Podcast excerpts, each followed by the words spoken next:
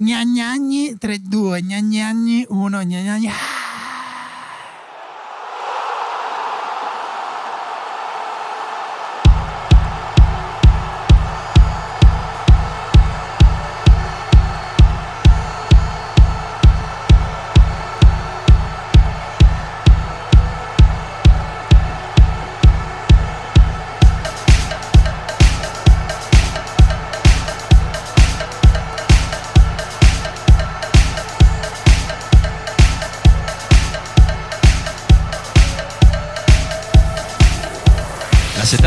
72esima puntata della riserva, il podcast incredibilmente a sorpresa indirizzato verso Barcellona a rimorchio di Kevin Prince Boateng. Abbiamo colto questa occasione, ultima puntata registrata sul territorio italiano. Ciao Daniele, ciao Emanuele. Ciao Simone. Ciao. Ciao, io sono un po' emozionato a sapere che è l'ultima volta che siamo qua, che lasceremo queste mura amiche, Umide. Umide, mura umide.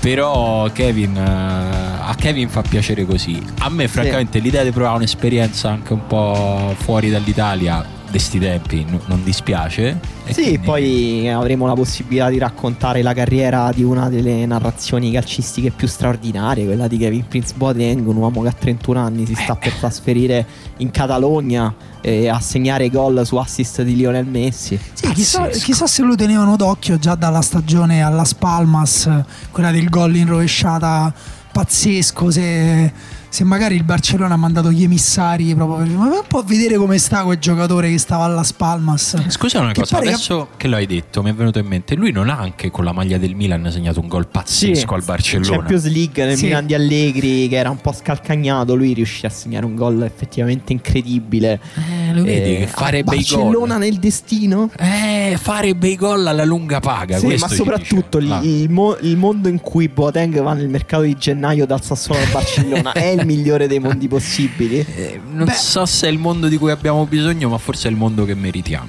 Mettiamola così. Devo dire che è bello che gli venga data la 104esima occasione per dimostrare di essere un giocatore di elite dopo quei quattro gol da subentrato al Milan in cui sembrava il giocatore più forte del mondo. Sì. Tre gol contro il Lecce. Pare che si stia anche separando da Melissa Satta, potremmo Sì. fare la gag Caressa Bergomi. Simone si è preparato su questa cosa. No, che, No, sì, che- che- hanno Mi fatto? stupisco che sono preparato io. Eh, lo so. Hanno fatto questa- esattamente questa gag, non mi ricordo però su quale Mm. discorso, sempre più o meno di gossip. Comunque Simone, Oh, dimmi tutto. questa non è la più grande notizia di questa Dai. settimana, Eh. Ma ti volevo eh, comunicare solo sempre per il nostro comunque angolo in cui seguiamo le ricorrenze quelle importanti. Sì. Il 21 gennaio ricorre la data di nascita di Dante Davanti, detto il Citto, famoso fantino di Siena, appunto di quegli anni là, Capisco. che eh, Dante davanti. Davanti con Ma era un, un nome d'arte? No, no, era- no, il nome d'arte è detto il Citto. E come tutti i fantini, tutti i fantini hanno un nome d'arte, quindi non c'è bisogno di fare ironia su c'hanno- Il citto significa? il non lo so, non sono di Siena, e anche se sono del nicchio. E, mm, no, però di Dante davanti va ricordata una cosa molto interessante. Lui era un grande eh, utilizzatore del nervo e un anno si fece sostituire il nervo con un nervo piombato. Sai il nervo? Sai cos'è il nervo? Per fare ancora più male al cavallo. No, agli altri fantini. Sai cos'è il nervo? Ah, sai di so. cosa è fatto il nervo? È violenza. Ma è sai- fatto di, è fatto di, di prepotenza. eh? La fa- cosa sulla quale è fondato è il Palio di Siena. No, quello è fatto di. eh, sono testicoli di bue essiccato. Sicuramente al bue allungato. farà piacere che si faccia questo utilizzo delle sue palle. del bue non si butta niente, quindi viene utilizzato in maniera nobile per il palio e lui lo sostituì con uno piombato che però Mhm. se ne accorsero anche se era solo il 1851, qualcuno sveglio. C'era già l'antidoping. Esatto, gliel'hanno sostituito. Però non è la cosa peggiore che ha fatto perché in realtà Dante Davanti, detto il Citta, era famoso per stuprare le donne a Ah, vedi. In varie case in cui lui si è trasferito, tra cui ha stuprato più volte la donna di un altro fantino, di cui adesso non ricordo il E nome. perché noi stiamo ricordando i Natali di questo pezzo di merda? Perché ha vinto quattro pali. Ah, e quindi questo ti era- monda da tutte le colpe di essere un essere umano di merda che doveva essere proprio accantonato dalla storia, però hai vinto quattro pali, allora il fatto che meni le altre persone è una cosa piombata fra uno stupro e l'altro, ehi Dante, tutto ok. No, poi- Adesso ho eh, cercato che cosa cosa significa citto in- nel dialetto toscano e alla luce di questi racconti assume tutto un altro significato. Citto significherebbe bambino, ragazzo. Sì, anche perché eh, la, la sua fanciullezza forse si è pure, come dire, concretizzata nel fatto che eh, si è più volte annunciata la sua morte in giro per Siena, al punto che i suoi parenti pure avevano messo il nastro del lutto fuori, fuori da casa e pare che l'ultima volta che si, è, appunto, si era parlato della sua morte era tipo due giorni prima che morì veramente, tanto che lui ci scherzò con gli amici e poi alla fine quando uscì la notizia reale della sua morte nessuno ci ha creduto per un po'. Sono Ma tutti uscire... l'hanno festeggiata poi perché comunque c'era un uomo discutibile. Ma nel in meno. 1851 c'erano altri parametri. Sai vero, cosa è invece è questo. successo qualcosa in questi giorni? Per passare a una notizia più gaia, di eh, invece molto attuale con i nostri parametri, cioè c'è stato quella 10 su 10 di Kathleen Oashi, non so se tu l'hai visto. Stiamo parlando di una ginnasta che Ah, ha ah, eseguito ok, ok. un esercizio a corpo libero eh, con la mh, squadra dell'UCLA, la- l'università, e ha preso un eh, 10 su 10 che da quello che ho capito non è neanche così raro, però la cosa più entusiasmante è stato che è stato visto da 60 milioni di persone Beh. su YouTube, eh, Twitter, eccetera. Quindi la ginnastica ha anche un suo richiamo di pubblico, come se non è una cosa. dall'Italia avesse visto una gara di ginnastica contemporaneamente. Sì, Ah. no, in realtà appunto è il video dopo che è diventato virale perché lei in realtà ha questa storia molto bella in cui lei era una Un ginnasta fantino. Era- Tra l'altro tra fantini e ginnaste c'è la stessa taglia, Statura, quindi probabilmente ci sono dei fantini che hanno... Fantini, ginnaste e nani di Lynch. esatto, e esterni eh, offensivi di squadre Del di Serie Napoli. B. Ah, no. E, mm, o C. E, no, e praticamente Oashi quando era più giovane a un certo- era fortissima, era più forte di Simon Biles, Biles, che, Biles, credo. Sì. Che, Una statunitense. una statunitense che ha vinto tutti, insomma, ha battuto tutti, la- la- l'atleta più dominante credo nel suo sport della storia. E, mm, e lei era più forte, però poi è uscita dalla- da- dal giro olimpico perché si è infortunata, era un po' ingrassata e l'hanno fatta sentire molto a disagio, lei insomma ha raccontato la sua storia di eh, body shaming, insomma anche di sofferenza Quindi è una bella storia. psichica. ne esatto. usciamo bene.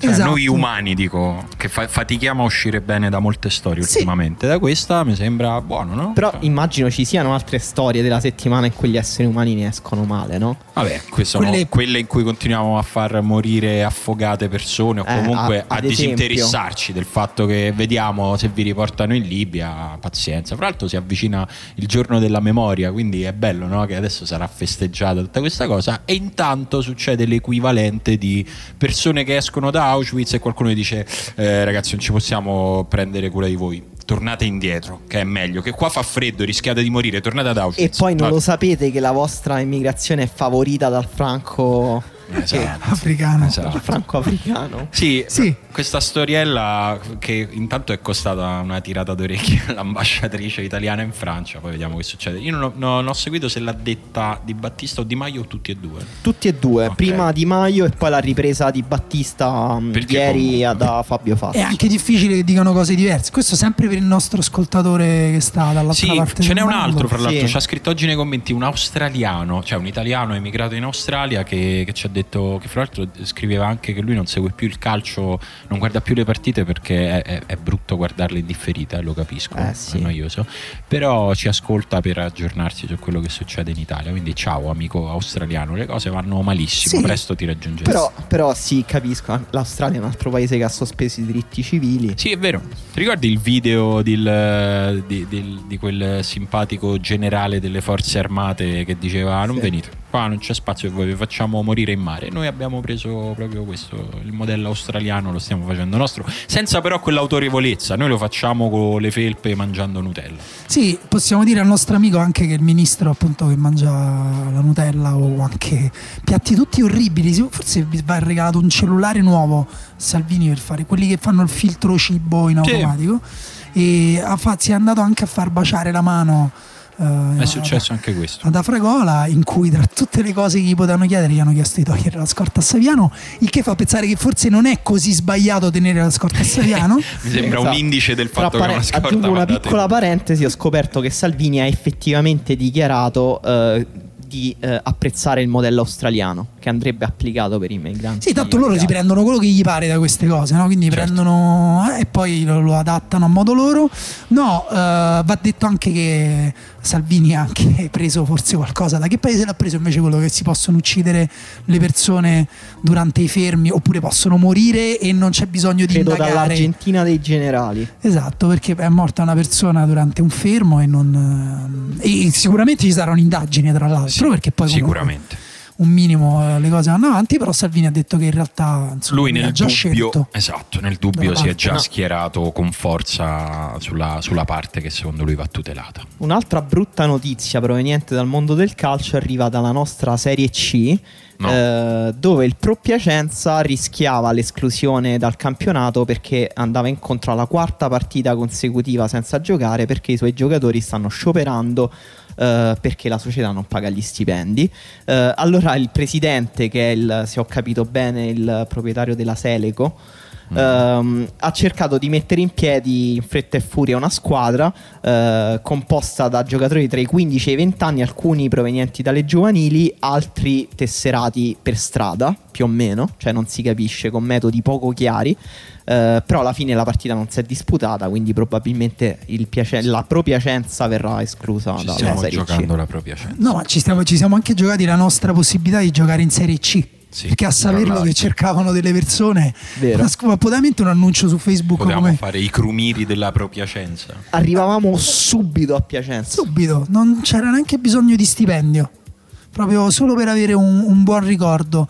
No, il calcio sta. Che altre notizie di calcio ci sono in questo momento? Ma la notizia di calcio più fresca forse è che il Milan ha giocato contro il Genoa Sì. Ah, già. poco tempo prima che noi cominciassimo a registrare e ha vinto. Sì. Ha vinto 2-0, una partita bella, molto strana, con tanti capovolgimenti di fronte in cui il Genoa ha giocato Beh, la sfida dei bene. numeri 9 Piontek e Higuain, no? Esatto, Ah, no. per Ah. collegarci anche alla notizia di- in cui si è discusso di più in questi, in questi giorni, James Orcastle, un, un opinionista, un giornalista del Guardian, ha twittato cosa manca al Milan Piontek, cosa manca al Genoa Piontek, perché ha visto Ah, sì. questa partita in cui tutte e due le squadre per 70 minuti hanno creato gioco ma non riuscivano a finalizzare, poi c'è riuscito a un certo punto il Milan con una grande azione di Conti a destra, gol di Borini su cross basso e poi un- uno dei rari esempi di gol di Suso di destro, molto belli. E se fosse Borini il giocatore che. No, scherzo. No, dai, non scherziamo. Però,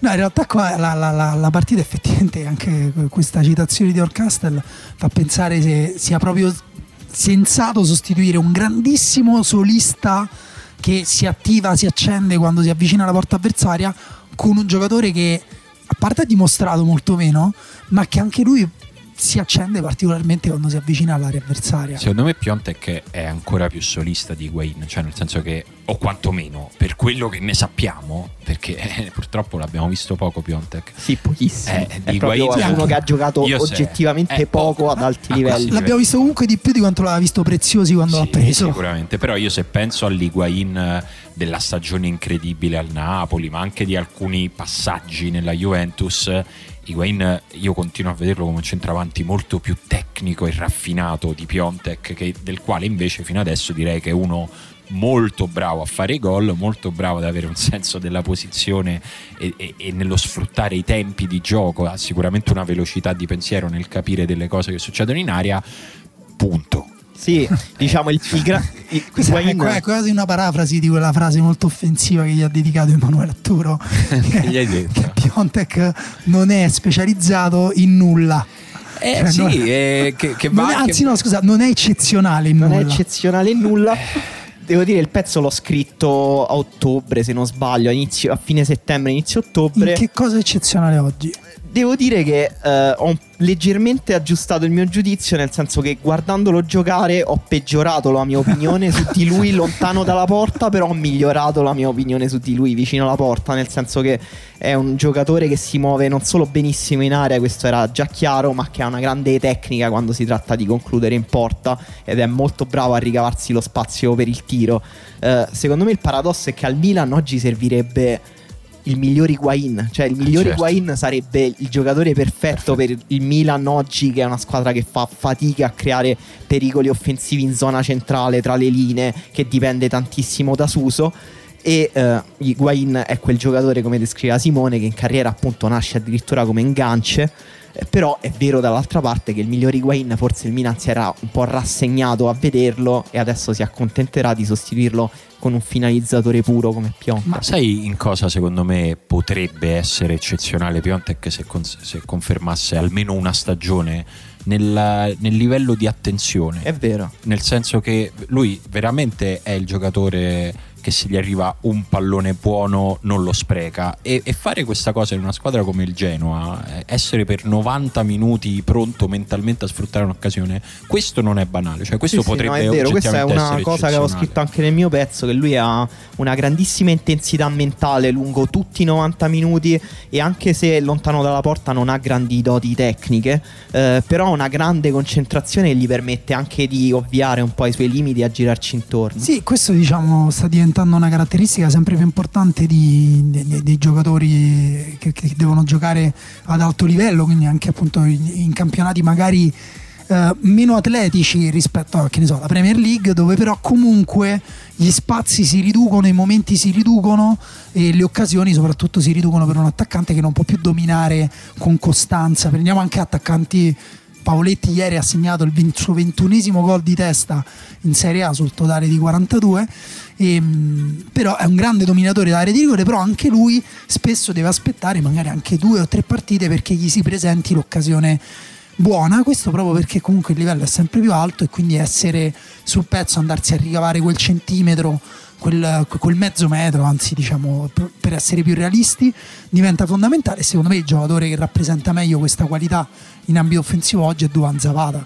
Che, eh, che è il giocatore, noi avevamo una vecchia rubrica che era il giocatore on fire della settimana, eh. Duan Zapata è il giocatore on fire delle ultime sette settimane sì. all'incirca. sì, è ha segnato incredibile. 11 gol nelle ultime... Eh, no, eh, forse 7, davvero? No, so. se non sbaglio, lui ha segnato uh, 13 gol dicembre, tra dicembre e la prima partita di gennaio.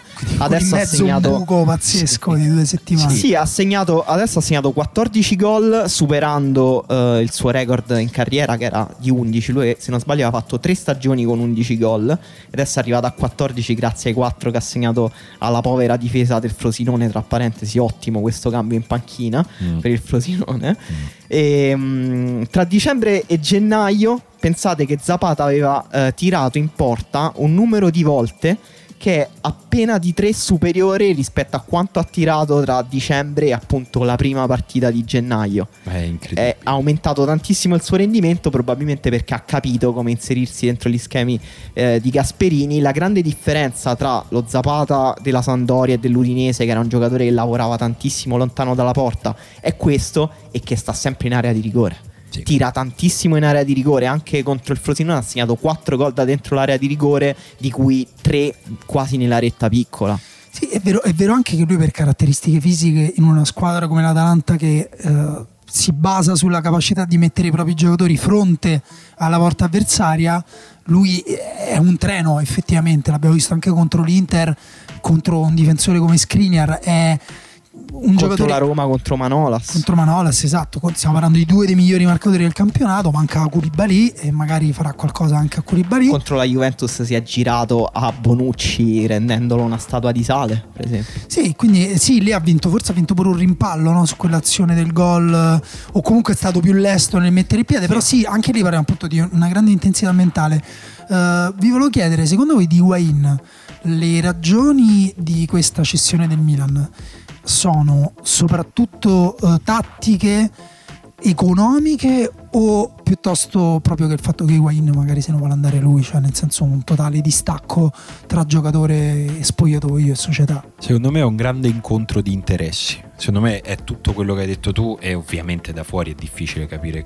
cosa, qual è stata la miccia. Ma... Però secondo me lui ha capito che non, era, non stava andando come, come, desiderava lui e forse ha capito con l'ennesimo, con l'ennesimo, con il secondo allenatore che non è Sarri, ha capito che lui quella roba lì che era può esserlo solo con Sarri. Quindi appena si è riaperto uno spiraglio ha iniziato evidentemente anche a staccare mentalmente, cioè in, ci spieghiamo anche qualcosa dell'ultimo periodo di Guain, del nervosismo e di tutto quello che è successo perché era un giocatore che probabilmente aveva già iniziato a pensare che, che lui lì non, non, ci voleva più stare. Il Milan ha st- allo stesso tempo ha capito che un giocatore che ti costa quanto Higuain, perché Higuain ha un ingaggio altissimo, altissimo. Leviamo che il Milan non l'ha comprato, quindi tutti hanno detto un affare, ma comunque vuol dire 15 milioni lordi di ingaggio annuo. Sì, no, ma in più ci sono anche 18 milioni del prestito che del io prestito, che sono persi. Io non ho capito, ecco esatto, quindi il Milan li ha, il Milan li ha persi. Li ha persi, cioè non, non viene sostituito, no. non recupera la clausola no, all'eventuale no, altra squadra. Quello, quello, è un prestito che è andato e l'unica cosa sulla quale non sono sicuro e credo che sia così è che non paga più tutto l'anno del prestito, quindi probabilmente sono diventati 9, poco meno della metà, ah, okay, nel senso che viene sciolto il prestito, Higuain diventa un giocatore della Juve e la Juve lo dà al Chelsea questo è quello, è quello, che succederà. Quindi il Milan risparmierà mezzo anno di ingaggio, risparmierà mezzo anno di prestito sostanzialmente. Questo è anche per rispondere a tutti quelli che stanno dicendo ma come fa il Milan a comprare Piontek? Perché nell'immediato sul bilancio di quest'anno al Milan converrà perché è un giocatore che guadagnerà, non lo so, gli daranno 2 milioni all'anno a sì, Piontek, quindi vuol dire un milione che devi dargli quest'anno e in più l'ingaggio sarà ovviamente diviso su una soluzione triennale quadriennale, quindi alla fine non c'è un impatto economico per il Milan. Il grande rischio secondo me è tecnico, perché tutti punti così pesantemente su un giocatore che potrebbe serenamente segnare tre gol da qui alla fine dell'anno perché deve capire sarebbe, come si gioca nel Milan. Sarebbe un disastro. No, sarebbe un disastro incredibile, però se succedesse credo che nessuno di noi, che, nessuna delle persone che seguono il calcio da un po' di anni sarebbe completamente stupito. Si parla molto anche della maledizione dei numeri 9 del Milan che non vede più un giocatore con la maglia numero 9 avere un grande rendimento davvero dai tempi di Filippo Inzaghi, nel mezzo sono passati no. giocatori come appunto Higuain o Fernando Torres. Il punto è che su questa cosa, e questo è il bello del calcio, non ci sarà mai una regola. Se uno fa sei mesi buoni, tu dopo sei mesi non lo saprai mai se è veramente buono o se è uno che si può spegnere. Non, non c'è, puoi no. solo provare a indovinare, ma no. non lo sapremo mai. Sarà de- sempre così ed è bello. Cioè, devo dire che dopo il, il, modo in cui è stato, come dire, essiccato il talento di Kalinic, eh, che, non avuto,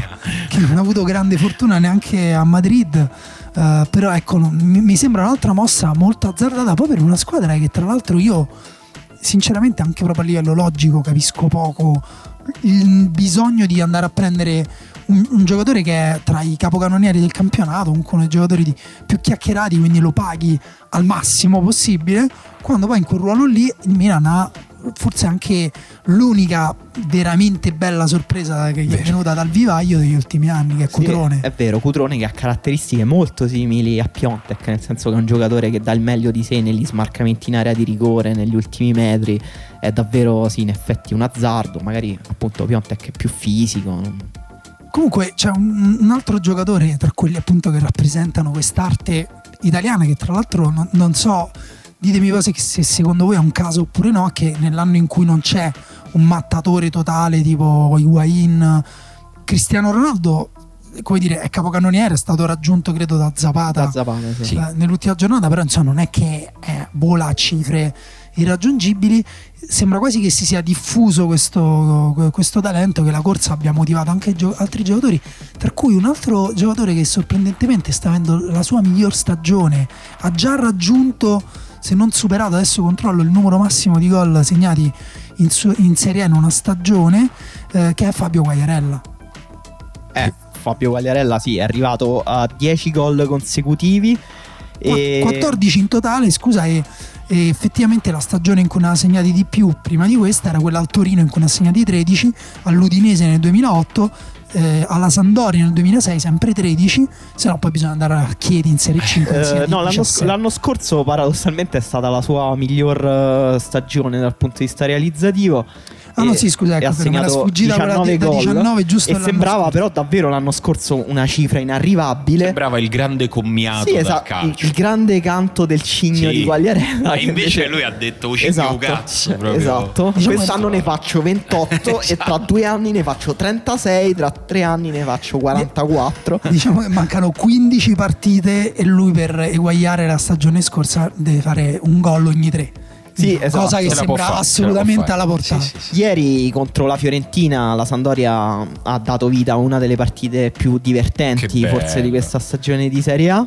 Eh, secondo me anche tra le meglio giocate, eh, nonostante sia stata una partita condizionata dallo- dall'espulsione di Edmilson eh, che ha messo la Fiorentina in 10, eh, nonostante i 10 uomini la Fiorentina è riuscita ad andare in vantaggio, eh, poi la Sandoria è riuscita a ribaltare di nuovo il risultato e poi è stata raggiunta da Pezzella un gol Sul 7 a all'ultimo 7. minuto. Però abbiamo visto tantissime cose. eh, abbiamo visto una Sandoria giocare un ottimo calcio associativo negli ultimi metri con un grande gioco di passaggi, soprattutto quando la Fiorentina era rimasta in 10 e si difendeva molto bassa. Abbiamo visto la Fiorentina giocare delle grandissime transizioni con eh, dei giocatori che sono tutti molto bravi ad attaccare in campo aperto, eh, come eh, Chiesa, ma soprattutto come Muriel. Vi aspettavate un impatto così di Muriel? E lui quanto è illusorio questo impatto di Muriel? Dobbiamo aspettarci che scomparirà del tutto nelle prossime giornate o continuerà a segnare 5 gol a qui partita? abbiamo proprio la, la tendenza istintiva a pensare che le cose possano Tutto o niente. Eh, cioè, malissimo. no, su, su Muriel, eh, sì, io Su dopo- Muriel però è che anche- finita la partita ieri ho pensato ok da qua torneremo a scendere come al solito.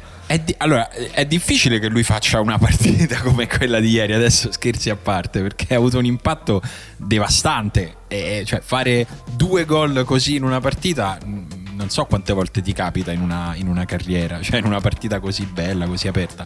Dopodiché, no, speriamo che non sia stata solo la, la partita di ieri, però il secondo gol di Muriel eh, io lo spingo già in nomination fra i 10, i 10 del campionato. Mi, mi voglio tenere largo. Sì, Perché c'è, c'è veramente. il, il secondo. Il secondo, il secondo. Cioè, veramente. A parte, non so come dire, il, è come se avessero chiesto a Muriel: fammi vedere il tuo showreel, il tuo Sì. curriculum, fammi vedere tutto quello che sai fare al massimo di come lo puoi fare. E lui l'ha fatto. Quindi è, è bello quando vedi un'azione che è così rappresentativa del talento di un Qua- giocatore. quasi eh, in contrasto con quello che siamo ormai abituati a vedere nel calcio. Cioè, ormai è veramente raro che un giocatore Sì. prenda palla nella propria metà campo, faccia uno scatto di 60 metri. Sì, lì è stato, è stato un po' fortunato perché la Sandoria è una delle, mh, delle squadre in Italia che comunque pur eh, con delle ibridazioni, anche dei momenti un po' passivi, quando può alza la difesa e marca uomo. Lui ha saltato il primo marcatore, credo Andersen, che tra l'altro è uno, un altro dei difensori più quotati in più interessanti momento. usciti da questo campionato. Esatto, che era a una distanza che non era né d'anticipo né precauzionale. Poi secondo me ha avuto un po' la fortuna e anche la- l'ottimo intuito lui di allungarsi la palla sul- sull'arrivo dell'altro difensore che Murru. fosse Murru e, e poi anche, anche dopo secondo me è stato aiutato, nessuno mi pare l'abbia detto, dalla corsa parallela di Chiesa, Chiesa, certo, certo. Che, che- che gli tiene Tonelli comunque lontano fino all'ultimo. Poi quando Tonelli sterza, che quella cosa là, eh, la- secondo me l'ha fatta anche bene, poveraccio. Nel primo gol è totalmente colpevole Tonelli, ma eh, nel, nel- nel secondo gol secondo me ci va bene, ci va con un pelo di ritardo. E anche lì Muriel per una serie di contingenze, perché non è che abbia un controllo della palla a quella velocità, che ne so, alla Dembélé che sta facendo No. le fiamme al Barcellona, anche se si era infortunato, e ha avuto la fortuna che gli si è allargata leggermente e poi lui ha colpito bene a incrociare. Ehm, però è così una serie di cose che secondo me difficilmente riacca- riaccadranno anche contro squadre che difendono in alto. Poi secondo me non è neanche giusto aspettarsi cose del genere. No, no, no, no, infatti E- non può succedere sempre una E cosa trovo del assolutamente ridicoli i paragoni fatti anche da istituzioni del mondo sportivo italiano con Ronaldo, perché significa proprio che non capisce un cazzo di calcio. Se paragoni questo gol a qualsiasi gol di Ronaldo da Lima, Nazario, eccetera. No, il eccetera. punto è che eh, Ronaldo non aveva bisogno di condizioni così favorevoli per fare gol così belli. cioè Muriel è stato bravo a sfruttare una situazione che, di, di, grande apertura di campo.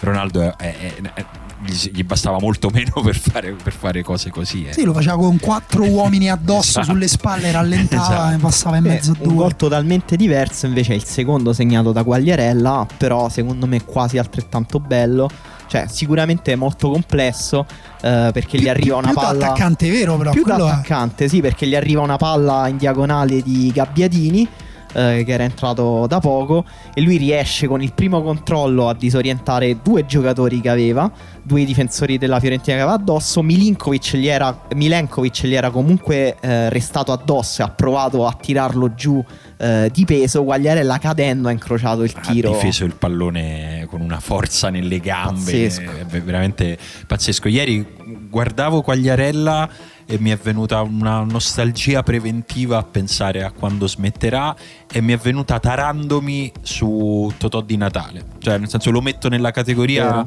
Totò di Natale e ho pensato, ah, non, non, non, vedo più giocare Totò di Natale, che peccato. È vero, ma da, da quanto tempo? Non... Eh sì, l'ho un po' realizzato pensando a quando smetterà. È vero, sono quasi il segno distintivo del nostro campionato, poi questi giocatori. Totò di Natale era un giocatore con una tecnica. Pah e una, una, capacità di finalizzazione negli ultimi metri veramente con pochi precedenti. Quagliarella a me viene soprattutto il rimpianto di non averlo visto prima in questa versione. Eh sì. Perché no. è, è assurdo che un giocatore a 34 anni debba arrivare a questa condizione. È assurdo che, cioè è assurdo, poi il calcio, nel calcio queste cose succedono, che però abbia avuto di fatto solo una occasione in una grande squadra che però sia stata poi condizionata da tanti altri fattori Io extracampo. Ho una teoria che è una teoria molto blanda, nel senso non di quelle in cui suggeriamo di togliere regole o modificarle totalmente. No, secondo me nel campionato italiano dove la fase difensiva è storicamente prudente, si fa in, dif- in fase posizionale, il pressing eh, ancora adesso che è obbligatorio, comunque si fa più a far perdere palla all'avversario piuttosto che a recuperarla negli ultimi eh, 50-60 metri di campo. Um, ci vuole tempo per imparare a giocare contro i difensori di alto livello e secondo me non è un caso se uh, attaccanti molto prolifici diventino molto, ancora più prolifici perché comunque segnare già 10-13 gol, insomma, sei un attaccante che in Serie A al suo posto, però che riesce ad alzare ulteriormente il livello alla fine più o meno della tua carriera. Anche di Natale la cosa sorprendente è che eh, ha segnato 29, 28, 23, 23 gol nelle, nelle quattro stagioni comprese tra il 2009 e il 2013 in cui aveva già 32 anni. Beh, dai 32 ai 36 quindi. tra l'altro l'ha detta Edin Dzeko questa cosa in un'intervista eh, cioè ha detto che eh, gli ci è voluto un anno per capire come si faceva gol in Italia. E poi cosa è successo? poi mo se l'è ridimenticato se l'è, se l'è un po' ridimenticato. Quando, soprattutto quando l'ha detta questa cosa perché il l'ha contesto detto, fatto... mi, se non sbaglio alla fine del suo secondo anno quello in cui ha segnato tanti tantissimi gol. No, ecco perché allora usiamo questo gancio inconsapevole di Emanuele per parlare della Roma che, di cui noi anche un po' per pudore, perché essendo tutti e tre tifosi della Roma ci vergogniamo un pochino a parlare, però... Però non ne stiamo a parlare più. Non ne parliamo più. da quando ci ha detto, eh però parlate un po' troppo della Roma. Ultimamente la Roma aveva, ci aveva anche abbastanza deluso, quindi se non era, era anche facile. Però ha giocato una partita con il Torino che eh, è stata riconfortante, soprattutto per la prestazione di alcuni singoli, breve parentesi perché è inutile proprio, non c'è neanche niente da analizzare appena tornato, tranne Geco che ha avuto la sfortuna di avere la fortuna di avere un'occasione eh, sì. eh, molto limpida a mezzo quant'era? mezzo metro? Sì, era davanti alla porta e c'è stato proprio abbiamo un avuto paio tutti... di gatti morti classica cecata. Sì, abbiamo avuto proprio il flashback da reduci del Vietnam a vedere quella, no? Abbiamo visto già quel primo anno, ho detto "Oh mio Dio, non di nuovo Edin, ti prego". No, no tra l'altro no. l'idea che quella crisi là fosse mentale il primo anno, cosa che secondo me, cioè non ho altre teorie Beh, direi abbastanza acclarata visto quello che è successo dopo, dai. esatto, mi spaventa un po' perché Dici, dire, se gli riviene eh, sì, può venire. Cioè, Però vabbè, diciamo al di là di Geco eh, è vero che la partita che Roma Torino è stata la prima partita nella quale i romanisti hanno un po' respirato. Al di là dell'andamento della partita, che la Roma ha rischiato di nuovo di Qui pareggiare. non c'è stato perdere. niente da respirare. No, però, però si, è, si è visto qualcosa di interessante, di bello, di fresco in campo, che era tanto che mancava a Roma questo, no? un po' di senso di prospettiva, un po' vedere una cosa che ti fa sperare nella prossima. Sì, Questo esatto, esatto, mancava. proprio questo mi ha fatto venire voglia di vedere le Sì, prossime partite della Anche Roma. a me. Ovviamente in questo non può- su questo non può non incidere il fatto che c'era un terzetto di centrocampo, inteso come due mediani e un trequartista che eh, sembra una cosa scritta, non lo so, da Giorgia Meloni, nel senso che c'erano Cristante, Pellegrini e Zaniolo che sono giovani, italiani, belli, educati, carini e giocano benissimo a pallone, presi da soli e messi insieme. È una cosa che un po' ti, ti- ti fa venire voglia Ma di vedere le prossime. Cristante è oriondo, no? Cioè oriondo uruguaya Brian. Brian è mezzo canadese, Canadese. Eh, vedi allora c'ha qualcosa. di- quindi già non va bene strano. nella narrazione di Giorgio Meloni. Sì, la Roma secondo me non ha giocato collettivamente in maniera brillante, però allo stesso tempo ha giocato individualmente molto bene. Sì. Davvero quasi tutti i giocatori della Roma hanno giocato bene. Geco, secondo me, al di là dell'errore, ha fatto un'ottima partita. È Sì, però ed, è, ed è stato senz'altro quello che ha giocato peggio della Roma, forse dopo Olsen, che non è Mm, stato sì. inappuntabile sui gol. Sì. Eh, per il resto, soprattutto i centrocampisti, appunto Cristante, che secondo me ha dimostrato di avere un livello fisico contro una squadra molto intensa e molto fisica come Sì, il Torino. ma detto che al Torino mancava un po' di gente, tra cui Meite, che è il Certo. loro Sì. centrocampista migliore quest'anno. Però hai fatto bene a sottolineare l'aspetto fisico, che secondo me ha delle conseguenze anche tattiche. Perché il Torino è un, proprio perché parliamo di pressione. Il Torino è una squadra molto aggressiva. Ah, Forse la più aggressiva, credo, adesso non, non ricordo i dati, però credo che per l'indice di PPDA, che sarebbe un indice che si consulta per vedere il pressing, cioè che è il numero di passaggi di secondi tra mh, eh, scusa, di secondi in cui una squadra riesce a tenere il possesso prima che lo riperda. Mhm. Il Torino è quella che diciamo fa perdere il possesso alle squadre avversarie nel tempo più veloce possibile. Questo perché è molto aggressiva, molto in avanti e eh, Pellegrini soprattutto, ma anche Zaniolo che ha non, non a caso proprio contro il Torino ha fatto vedere delle, delle, come dire, delle scelte brillanti, proprio anche superiori a quelle che uno si aspetta da un ragazzo della sua età, della sua età.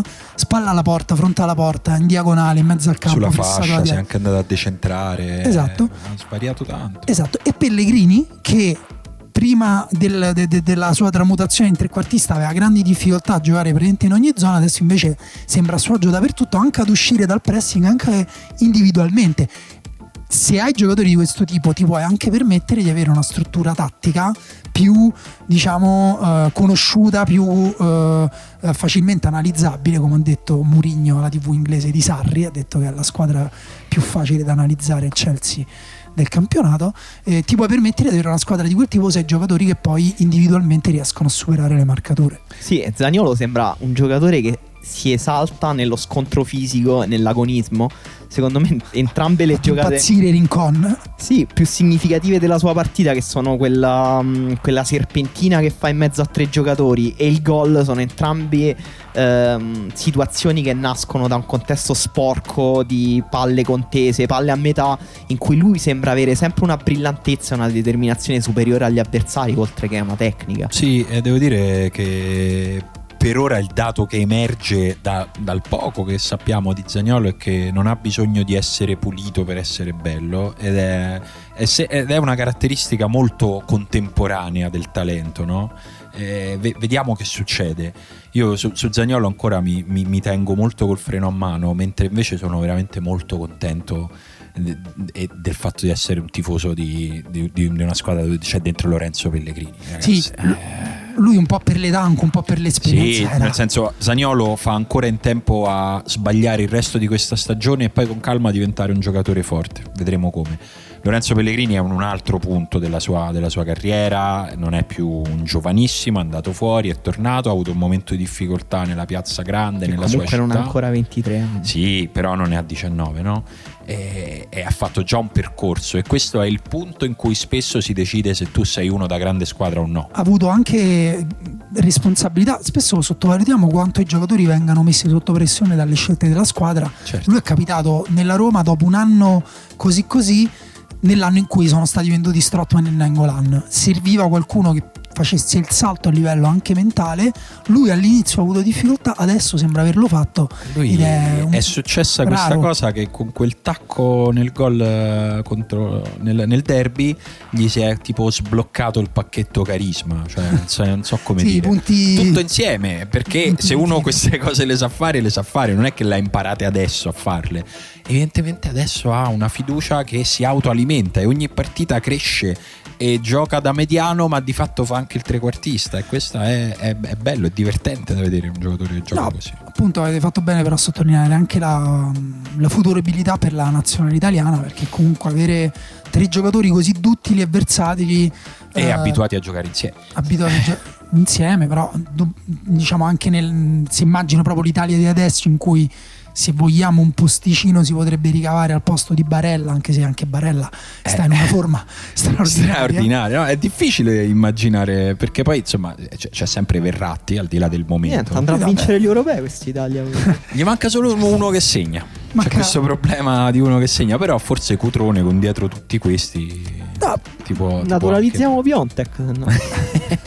che in effetti è quello, è quello che, che ti manca. Però, sì, no, volevo aggiungere una cosa su Zagnolo che eh, perché tutti quanti più o meno hanno detto quando Mancini lo ha convocato che, era, che voleva fare il fenomeno, che voleva fare la solita cosa un po' estemporanea alla Mancini e tutti quanti quando Di Francesco l'ha fatto esordire in Champions hanno detto vabbè questo è scemo eh, spesso gli allenatori non sono scemi, vedono cose che, che- che noi non vediamo. E- Sì, sì, questo è proprio un caso proprio evidente di, No. di- di- di- allenatori che ci prendono in controllore, anche se per Mancini forse un pochino anche la sua voglia di, di farsi Sì, bello però. Mancini in- nella federazione altri giocatori. Però nella Cioè, federazione c'è tutta una catena di osservatori e di persone che hanno visto Zagnolo e sicuramente lo aveva visto anche Mancini, ma evidentemente qualcuno dall'Under 19 gli aveva anche detto Certo. guarda che questo c'è con la testa. Certo, certo, no, ma poi per me va anche convocato un giovane che non giocherà neanche mezzo minuto, però gli fai vedere come funziona, lo Anche, fai certo, stare a contatto certo, con certo.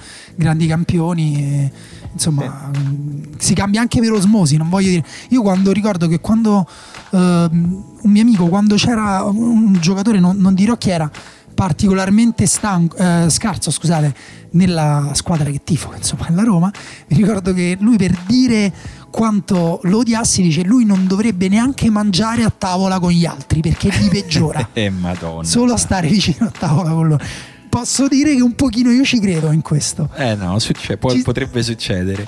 Comunque in tutto questo nella- c'è una corsa Champions, eh, abbiamo parlato del Milan, abbiamo parlato della Roma, eh, che in questa giornata hanno tutte e due guadagnato due punti sulla, anzi tre punti, sulla, sulla Lazio, sulla Lazio che è andata a perdere a Napoli con eh, secondo me forse il- l'ora migliore del Napoli di quest'anno o fra le due o tre prestazioni migliori. Ieri un mio amico mi ha scritto una cosa che mi ha fatto molto ridere, eh, mi ha scritto Ancelotti gli sta a fare la masterclass a Inzaghi alla fine gli dai 99 dollari.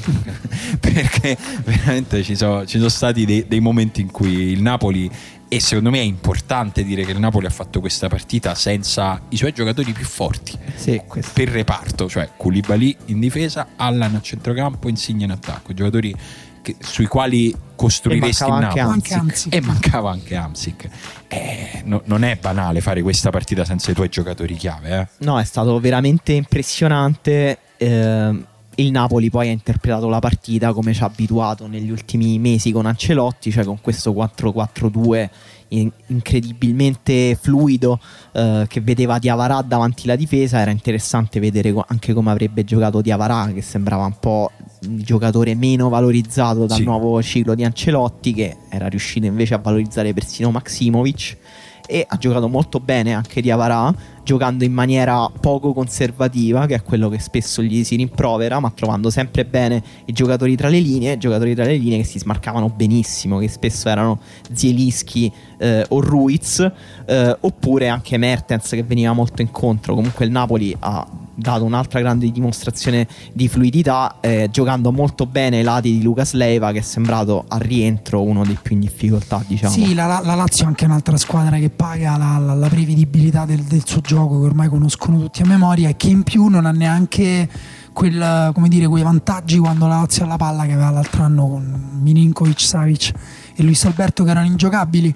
Il Napoli però è impressionante secondo me se pensiamo che sono solo quanti mesi? Neanche sei, forse sì, sei Sì. che, la- che- che- che lo allena Ancelotti e secondo me non sarebbe così sbagliato aspettarsi anche un, un- un aumento, non dico a livello individuale perché Mertens, eh, Insigne, abbiamo già sottolineato come anche il ruolo di Insigne lo abbia, che, che è cambiato, lo abbia cambiato anche come giocatore dandogli più responsabilità, che lui ha assolutamente preso in modo positivo. Um, Allan, un giocatore trasformato, migliorato dal, dal nuovo gioco del Napoli, Che, però a, che a Parigi farà che a Parigi farà comodo, però magari No, non so, non so se è definita, però mi sembra molto avviata. Come... Non- Oggi leggevo di De Laurentiis a Parigi, adesso leggo mentre scusa, ma vai avanti. No, no, è che vero, hai ragione, questo mercato incombe come una spada di Damocle Esatto. sul, sul calcio italiano. Che noi comprare giocatori forti sembra impossibile, quindi possiamo solo perderli. Però mh, non, è, non è escluso che a livello collettivo ehm, il Napoli non possa anche aumentare il livello del proprio gioco. Sarà interessante perché comunque manca ancora metà campionato. La Juve vola, magari il Napoli non, eh, non riuscirà a riprenderla, a metterla veramente in difficoltà, però magari gli tira la volata, magari anche per- come l'abbiamo detto la volta scorsa, magari anche in Europa League. Io volevo solo sottolineare una cosa su un giocatore ehm, di cui si parla pochissimo, che è Milik, Sì, ehm, che è un giocatore strano. Devo dire che non lo capisco ancora in tutti, anche proprio per come è fatto lui fisicamente. Sembra, sembra sempre un po' un, un attore del cento vetrino polacco. Eh, quando, quando segna come esulta, fa quel sorriso che sembra molto in posa. Non, non lo so, non riesco. Sembra un po' fatto di plastica, sì. Esatto. come se Manolas tirasse le punizioni. È strano da vedere. No, ecco, ha tirato una punizione pazzesca, ma proprio sulla sua tecnica di tiro ehm, ha una cosa secondo me eccezionale che è la, l- proprio la consistenza dei suoi tiri che è diversa da quella di altri giocatori che se ci fate caso sono tiri potenti ma non sono dovuti alla potenza, lui non carica i tiri di collo pieno, colpisce proprio la palla che queste palle moderne appunto non hanno bisogno che carichi come se dovessi bucare i muri, le colpisce in un modo che riesce a conferirgli una potenza veramente unica, sia che la prenda al volo, di controbalzo, da fermo, eh, con rincorsa, girandosi. I- suoi tiri sono quasi illeggibili per i portieri perché hanno un tempo di percorrenza proprio delle distanze che è di poco, ma è inferiore a quello dei- degli attaccanti normali. Secondo me questa cosa è eccezionale, un giocatore Sì. secondo me è fantastico. Poi Secondo bisogna capire. dobbiamo ancora capire ehm, a che livello Esatto. è il gioco di Milik perché è arrivato in Italia che giocava in un campionato francamente minore come quello olandese nel campionato olandese secondo me ha mostrato comunque già di per sé dei limiti. Eh, poi in Italia è stato tantissimo infortunato ma è un giocatore secondo me di una grande complessità. Eh, è molto sensibile tatticamente si muove molto bene è molto associativo gioca benissimo a muro dialogando con i compagni. Eh, e poi sì eh, ha un grandissimo tiro. Secondo me il suo più grande difetto che è un difetto proprio eh, Di specificamente tecnico eh, è che usa pochissimo il suo piede debole. Per un attaccante centrale oggi è troppo importante, secondo me, avere proprio i due lati del campo. Eh, ti Sì, privi sì. di un sacco di soluzioni se, se continui, se continui a giocare così. Sì, questo magari può essere però leggermente colmato dal fatto di giocare vicino a un altro giocatore, forse anche per questo Sì. lui... Comunque stiamo parlando anche qui di un giocatore che deve ancora compiere 25 anni, quindi È vero. Sì. chissà anche lui e che è stato fermo Tanto, oh, tanto. u- uno, un anno e mezzo, quanto è stato fermo? Sì, complessivamente credo di sì. Secondo me questo- va, va- va sottolineata anche la prestazione di Fabian Ruiz, Bravo, forse la dicendo la migliore stessa eh, prestazione di Fabian Ruiz da quando è in Italia.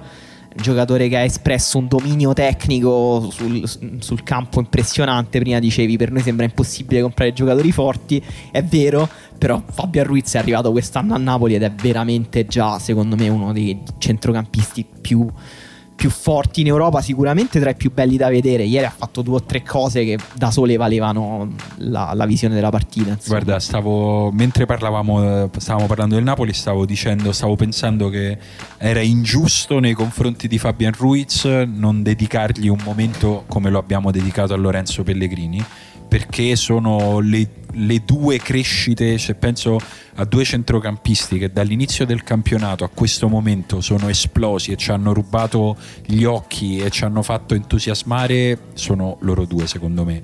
Ovviamente con caratteristiche diverse, ma neanche completamente, nel senso che sarebbe bellissimo vederli giocare insieme. E, e Meite, ci vogliamo mettere Meite? Sì, sì, sì, anche Meite, hai ragione. Eh, nel senso che Allan lo considero già acquisito, sì, oltre sì. che già partito, perché sembra che davvero ci sia una possibilità concreta.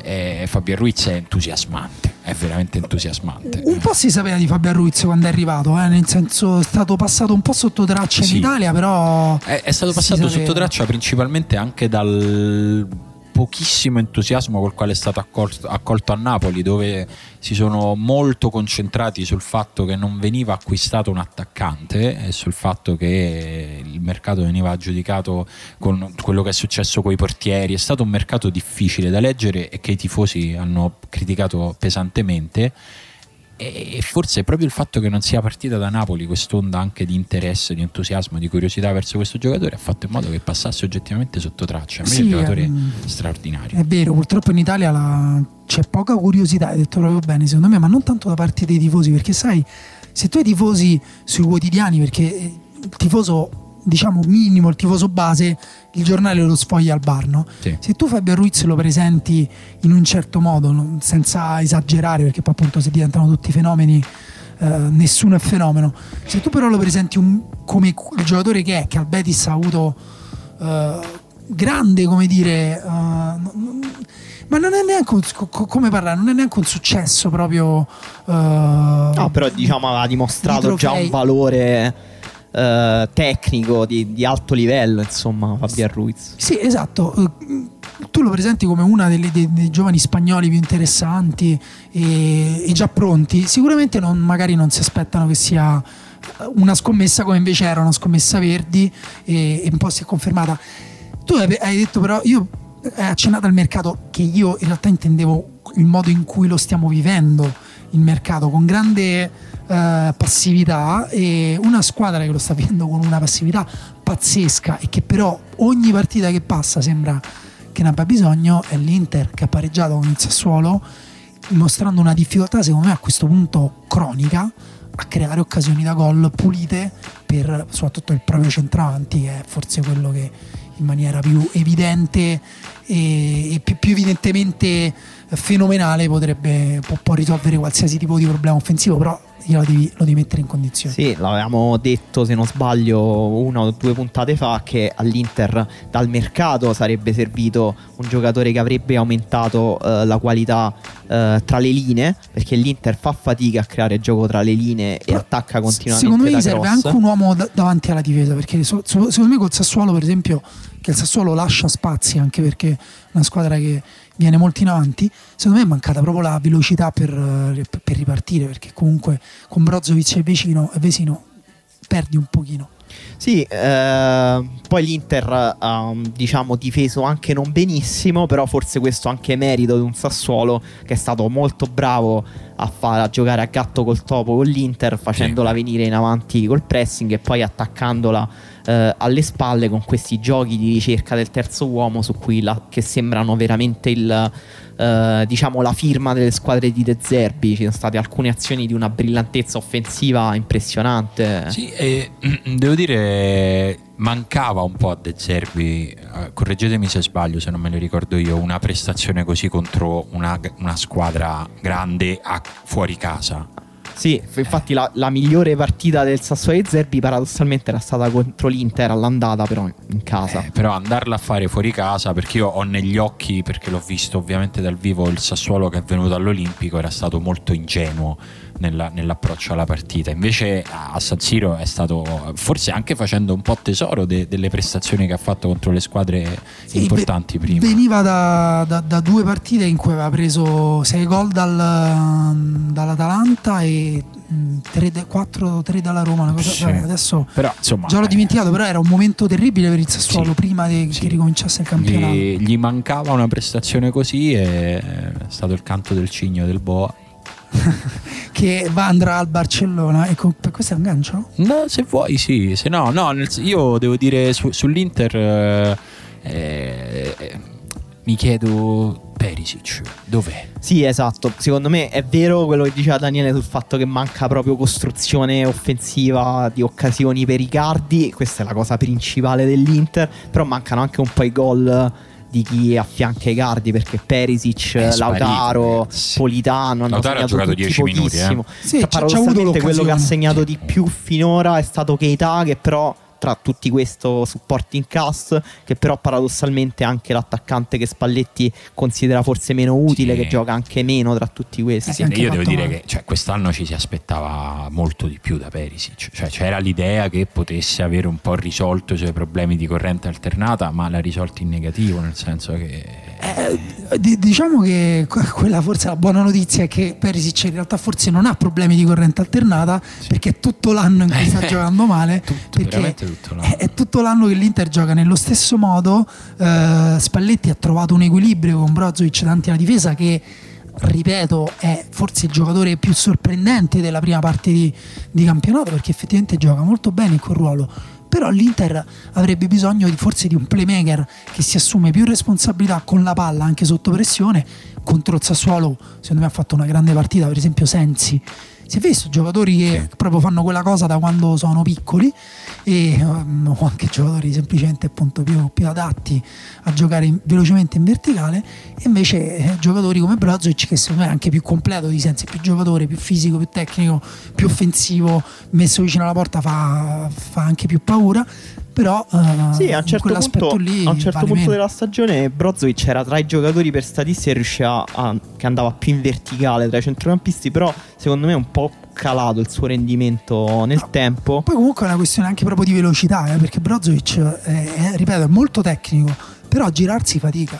Fatica a trovare la Sì, posizione, a smarcarsi. Secondo me adesso, adesso abbiamo parlato ovviamente dei problemi dell'Inter, ovviamente la premessa è che è una squadra che comunque ha mostrato dei grandi miglioramenti rispetto all'anno scorso in tanti aspetti del suo gioco, Eh, resiste molto meglio al pressing, costruisce molto meglio dal basso, pressa meglio rispetto allo scorso anno e ha giocato secondo me delle partite di maggiore spessore. L'anno scorso anche l'Inter ha fatto dei risultati contro squadre forti, però le ha fatte giocando partite esclusivamente difensive. Quest'anno secondo me ha dato delle prestazioni più complete e poi tutto questo si rispecchia in una classifica Eh, che eh, vede comunque dai. l'Inter adesso in una posizione perfettamente equidistante tra il secondo posto e il quarto posto. Sì, per sì, ora infatti- sembra aver consolidato un po' la sua gerarchia. Parliamo anche di una campionato. squadra che basta che ritrovi un giocatore tra Joao Mario, Certo. eh, Borca Valero, Nangolan o anche Lautaro, perché magari può, può anche decidere di puntare su Lautaro tra le linee che cambia totalmente modo di giocare.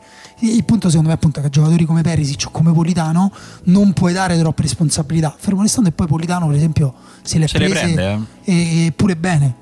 Sì, sì, e lì su, su Nangolan c'è un tema eh, che in questi giorni ovviamente con l'esplosione di Zagnolo no- no- non gli ha fatto un favore a Spalletti, però Spalletti inizia a, non so come dire, inizia a soffiare un vento strano nei confronti di Spalletti che vedo viene anche con un po' di sorpresa mh, mal tollerato da tanti tifosi dell'Inter, soprattutto dopo l'esclusione dalla Champions, dopo l'eliminazione dalla Champions, è arrivato in quel modo un po' inatteso e rocambolesco, quando il più sembrava fatto. E il fatto di essersi così legato, di, essersi, di aver così messo la faccia e la firma sull'operazione Nainggolan, adesso che eh, a Nainggolan sta succedendo quello che sta succedendo e dall'altra parte qualcuno dice ma è possibile che Spalletti non l'ha mai visto Zaniolo in tutto l'anno scorso? Ovviamente gli si è girato un po' contro ma questo ci pensavo e pensavo a quanto è rischioso e se succede è bello sono belle storie ma quanto è invece rischioso per un allenatore legarsi così tanto a un giocatore perché Sarri adesso si sta prendendo lo stesso rischio con Higuain perché la posizione di Sarri non è così Se l'è comoda. preso già in parte con Giorginio Sì. e tutte le critiche gli stanno piovendo addosso esattamente come ce le Eh, immaginavamo. Tu pensa se, se Higuain arriva lì e fallisce e Sarri con questo rischio si è giocato la panchina del Chelsea perché se poi le cose vanno male e tu hai portato due giocatori che hai voluto così che sono evidentemente proprio tuoi cioè potrebbero avere la tua maschera sono Sarri che gioca e poi la paghi E vogliamo dare uno sguardo al prossimo turno di campionato Sì. che secondo me sarà un turning point forte per la nostra Serie A perché eh, Mm. ve le dico turning point. Turning point. Punto di svolta, se- si usa molto nell'analisi l'italiano, narratologica. l'italiano di stantipati. Eh, io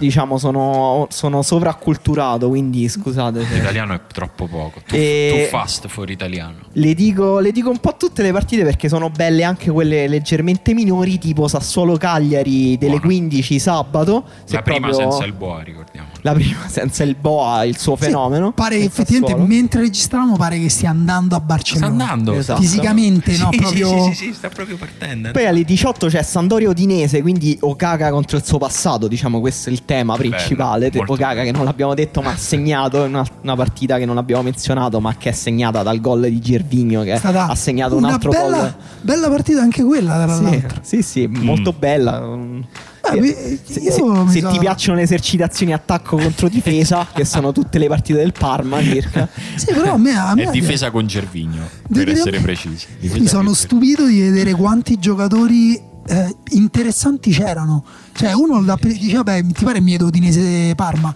Poi invece fai, oh, guarda Fofana, però Fofana, cavolo, quest'anno non ne stiamo parlando, guarda come gioca. Oh, guarda De Paolo. Oh, De Paolo, a parte gli scherzi, De Paolo ogni partita fa almeno una cosa eccezionale. Vero. Ah, Però Fofana in ogni partita fa almeno tre cagate. Sì, Anche questo va carità. detto con la Sì. stessa onestà. Sì. Cioè, fa Certo, delle poi- cose. Però da spettatori, diciamo, Certo. quando fa la cosa eccezionale, comunque dici, wow, Certo, che, che certo. il giocatore poi è strano pure lui. E... Gervigno, che è un giocatore normale. No, Bellissimo pure il fatto che abbia segnato con i giocatori dietro che prova a fargli fallo Bellissimo. e cade. E cade, sì, sembra veramente slapstick, sembrano quei video di Pelé con la gente che cade attorno a lui. Comunque sabato alle Sì. 20.30 c'è Milan-Napoli, Ah, però. bella, Bellissimo. Eh, bella, e il Milan... la prima di insomma, Piontek. Si può dire anche uno scontro politico in, questa- in questo paese in cui i terroni sono mal visti. Sì, sì, vero. assolutamente carichiamola di significato questa partita, Sì, sì. anche perché sarà eh, la seconda partita in Serie A per Paquetà che... Che oggi ha giocato bene la sua prima giocato- in Serie A. che ha giocato secondo me bene anche in Supercoppa. Sì, è vero. Ehm, è un giocatore. Forse è pronto? Forse hanno Sicuramente un giocatore vero, cioè non, Sì, è, sì. non è un giocatore farlocco Non è Gabigol. Gabigol. No, no, No, no. no, ma la- lo avevamo descritto bene anche proprio nelle caratteristiche, perché lui effettivamente da mezzala, nello stretto, quando è in difficoltà, è un giocatore con un grande carattere, quindi Sì, sì. poi va, va aggiustato anche lì, è capitato in una squadra pazza, perché pure il Milan sta in un momento pazzo, quindi pure lì vedremo. Però può essere per anche la lui. situazione nella quale un nuovo si prende più in fretta il suo spazio, eh, quando arrivi e c'è un po' no, qualche vuoto così. Sì, sì, esatto. Poi c'è Sì, il ritorno- Sembra che sia esattamente questa cosa qui. Esatto. Mm. C'è il ritorno a San Siro di Carlo Ancelotti. Sì, dove Eh. però eh, ci vogliamo bene, non è come lo Juventus Stadium. No, no, sì, penso di sì. Beh, insomma, ci mancherebbe. Dai, oh. Poi domenica si pranza con fettuccine vedendo Chievo-Fiorentina. Alla ra- al ragù di Scottona. Chievo Fiorentino. E no, io sono vegetariano. Eh, domenica alle 15 Ragù Parma di Pandoro Spal. allora. Ma, ma non è vero, mi pare. Se Emanuele diventa vegetariano muore in un mese. Sì, te ci manca solo quello. Domenica alle 15 Parma Spal. Chi riuscirà a attaccare tra le due squadre non lo sappiamo. Nessuno, palla Eh, ferma Alle a 15 metà c'è campo. anche Atalanta Roma. Eh, che è una partita Eh, dove la Roma, dopo, se non sbaglio, quattro vittorie consecutive, verrà messa alla prova da un avversario veramente tosto. Non che il Torino non lo fosse, però l'Atalanta, insomma, è a un livello ancora superiore nel Eh. videogame. Insomma, sta a livello sopra. Sì, diciamo, volendo mettere sempre a parte la Juve, forse in questo momento è la squadra peggiore da affrontare. Sicuramente Zapata è l'attaccante peggiore da affrontare. ecco. Eh, sì. Sì, anche perché appunto la Roma difensivamente eh, alcuni giocatori diciamo non, non sono proprio No. al massimo della tensione mentale che era la cosa. Diciamo che deve Zapata. essere per, per la Roma sarà molto importante lo stato di forma mentale e fisico di Manolas. eh, Però co- come abbiamo detto il Torino ha in comune con l'Atalanta questa aggressività, quindi Sì. se la Roma conferma l'abilità nel saltare le marcature a centrocampo E di vincere i duelli individuali, visto Eh, che esatto, è una cosa su senso. cui punta tantissimo l'Atalanta. Esatto, diventa una partita quantomeno divertente, poi magari finisce 5 a 4, 5 pari, come quelle che piacciono agli inglesi, ma visto che c'è stato Leicester eh, Wol- Wolverhampton finita 4 a 3 Sì. e, mm, e che era, qual era l'altra finita sempre 4 a 3? E Liverpool, Liverpool. Crystal Palace, Sì. sì. E, e quindi sono impazziti. Il campionato, vabbè, insomma. Vabbè, beh, io sono E- d'accordo con loro, io sono una persona semplice, invece stanno tanti gol. E invece a me è piaciuta Udinese Parma.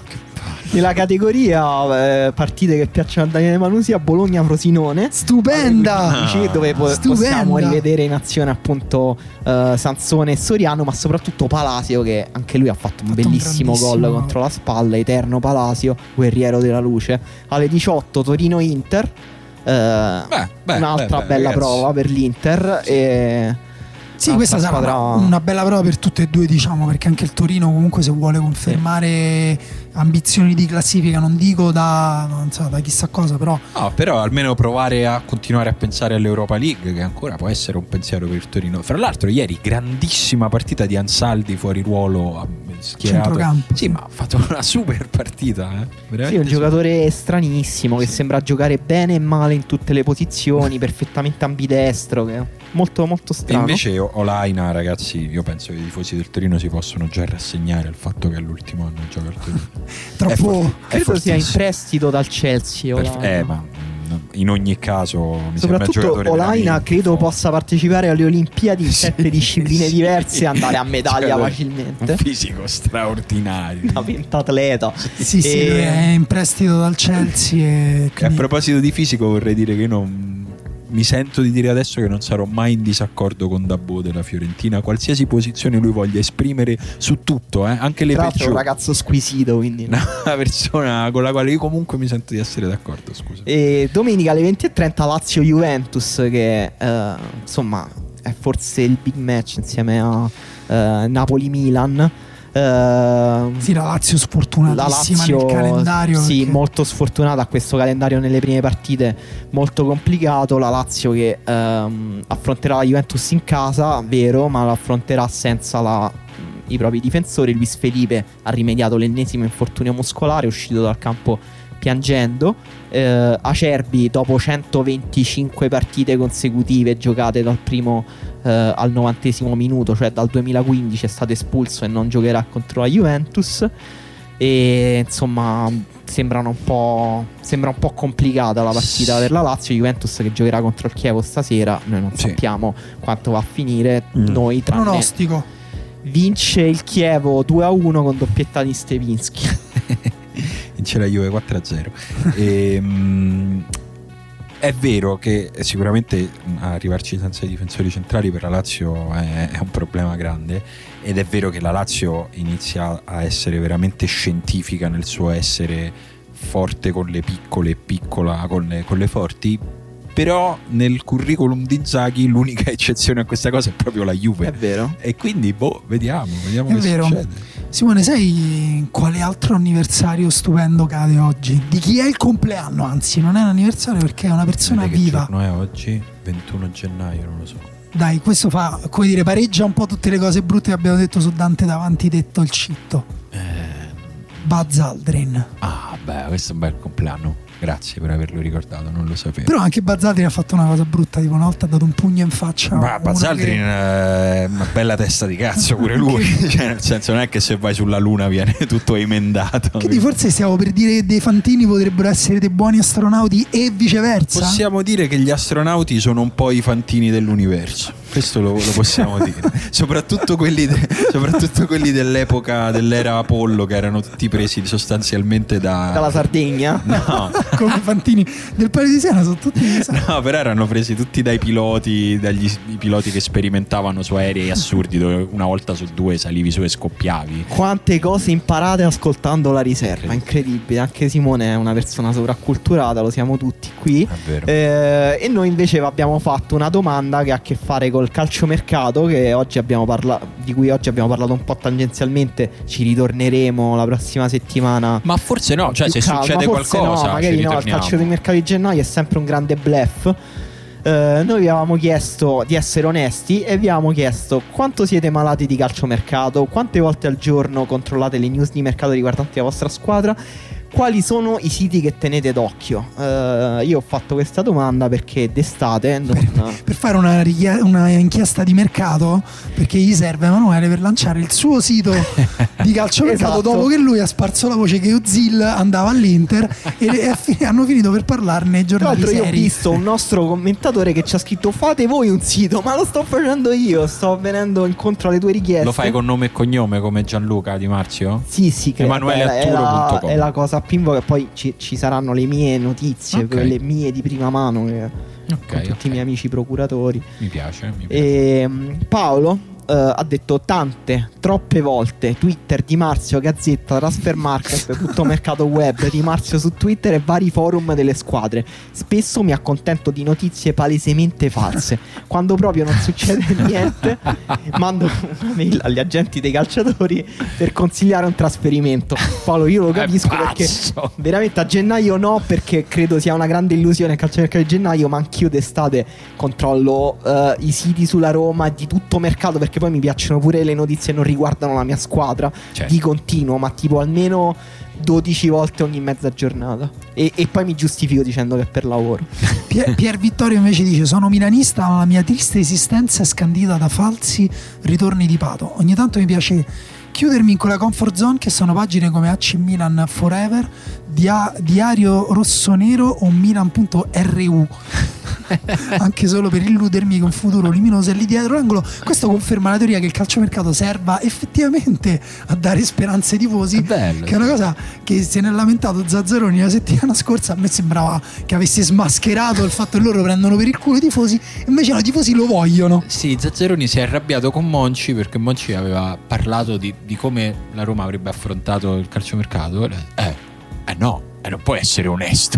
Cioè, noi, Esatto, noi abbiamo stai- bisogno di dire le cazzate. Tra l'altro- I, i tifosi hanno diritto a non vedere i loro sogni smorzati. Ma che, in che Tra l'altro senso? io, io che sono tifoso della Roma ho visto quell'intervista a Monci, non ho visto per niente i miei sogni smorzati, anzi quando ha detto Ziek eh, mi piace io subito ho Subito, sognato e ho dai, cercato cercare. subito Ziek Roma su Google. Il quanti mio- gol e assist ha fatto quest'anno?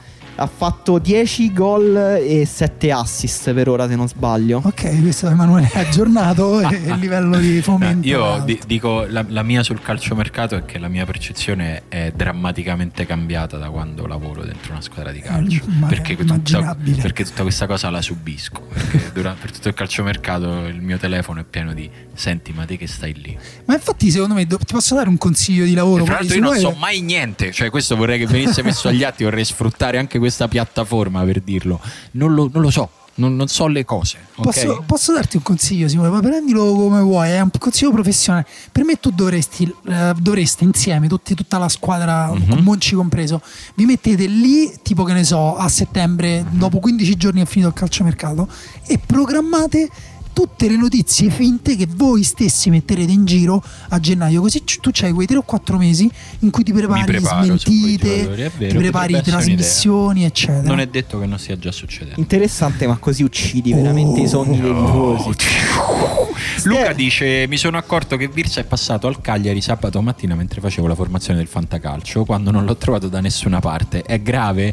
Beh, è un po' grave intanto perché noi ne avevamo parlato. Sì. Quindi vuol Sì. dire che non ci hai ascoltato. O con, con grande attenzione. Fatto O forse ne abbiamo parlato in quella famosa puntata, Può darsi che era la 70. Potrebbe essere. quella scomparsa. Vabbè, teniamo- ti teniamo salvo. Stefano ci dà un altro punto di vista. Tifo Juventus, mi sono giocato tutte le emozioni che potevo provare quest'estate. Seguirò il calciomerc- seguire il calciomercato adesso è un po' come rigiocare un videogioco già finito. C'ha ragione. cioè, senso, de- dopo Cristiano Ronaldo, di, di che ti emozioni? E cancelo, Eh, eh, vabbè, però diciamo che anche loro hanno questa cosa che sono comunque infinita- infinitesimamente migliorabili. Quindi Sì, perché- sì, però è difficile emozionarsi. Beh, per esempio, Insomma, se io Ramsey, vedo scusate, Isco no, associato scu- alla mia no, scusa, squadra. ma Ramsey, loro Sì, sa- sì. cioè, in tutto ciò la Juventus ha preso Ah, di fatto Ramsey. ha preso Ramsey. E loro hanno detto: Ma Vabbè, vabbè, poi vediamo. Ah, ma Avevo dai. preso Ronaldo. Ma dai, hai preso un giocatore che negli inserimenti è intelligente quanto che tira, ma è 10 volte più forte tecnicamente? Ma Così. Eh. Federico sbaglia perché dice il mio presidente è Cairo, non controllo e ti perdi invece il fomento per giocatori tipo Meite, tipo Olaina, Esatto. tipo Boye che eh, per circa 10 giorni è stato il nuovo di Bala, poi è diventato, non so, gioca ancora a calcio. È Boye. diventato Boie.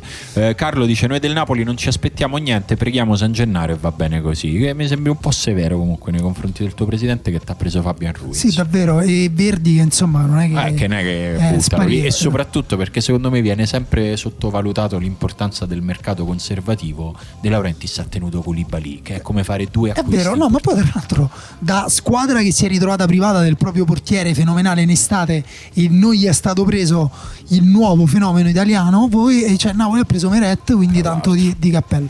Antonello dice della mia squadra controllo nulla, ma almeno sei volte al giorno apro la pagina ultimi trasferimenti di Transfer Market giusto per gasarmi in un nanosecondo ai minimi Jonatas che torna nell'Europa che conta più precisamente all'Hannover. È vero, anch'io sono un feticista di questi trasferimenti.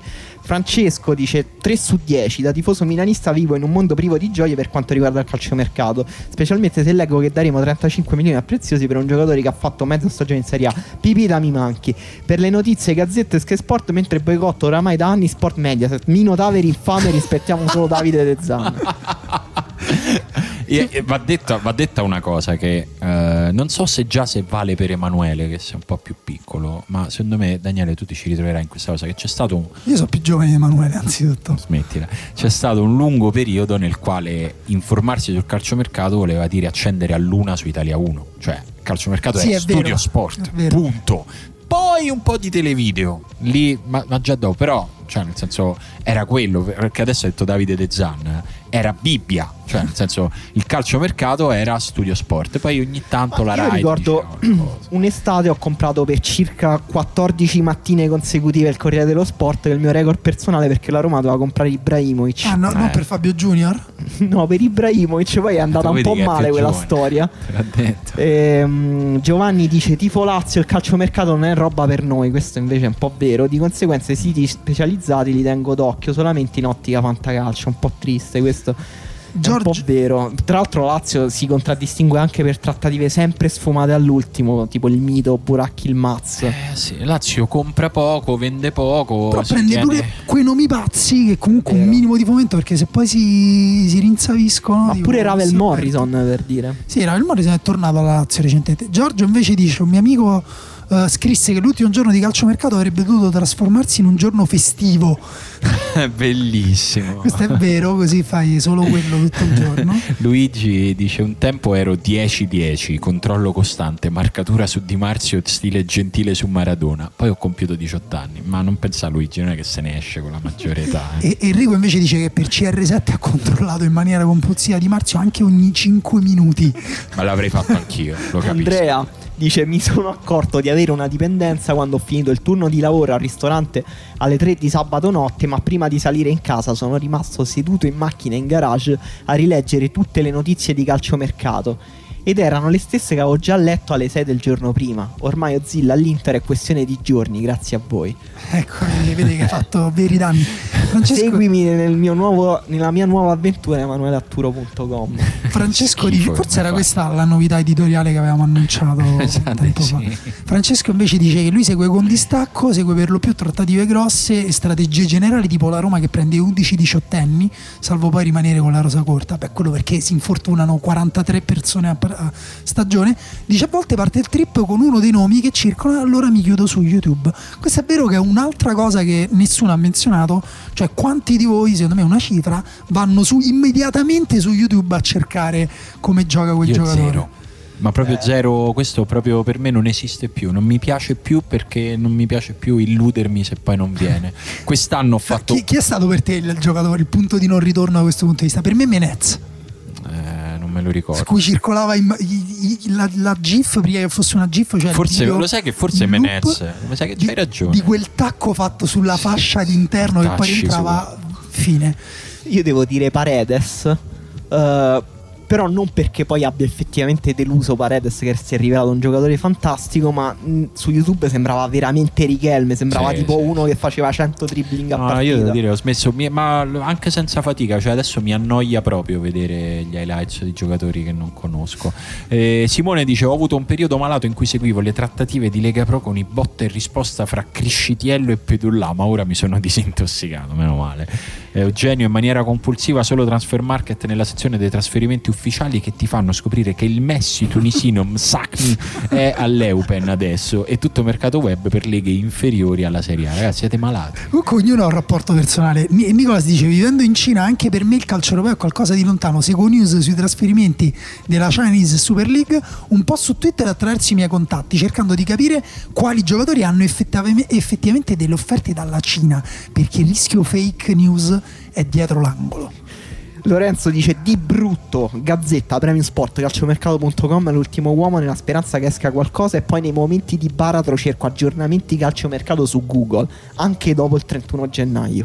C'è Francesco che invece ha un approccio ascetico, dice assolutamente zero. Quando arrivano le notizie definitive ci penso e traggo le mie conclusioni. Le voci mi annoiano a morte. A me piace immaginare questo momento in cui Francesco legge una cosa tipo che c'è l'ufficialità, spegne il telefono, si siede su una poltrona guardando la finestra e pensa ah questo giocatore come migliorerà la mia squadra mi piace traggo le mie conclusioni beh bell'approccio al calcio Ma Marcello invece è il nostro ascoltatore dall'Australia, ha scritto un messaggio per te perché dice non mi piace vederlo indifferito, è meno bello.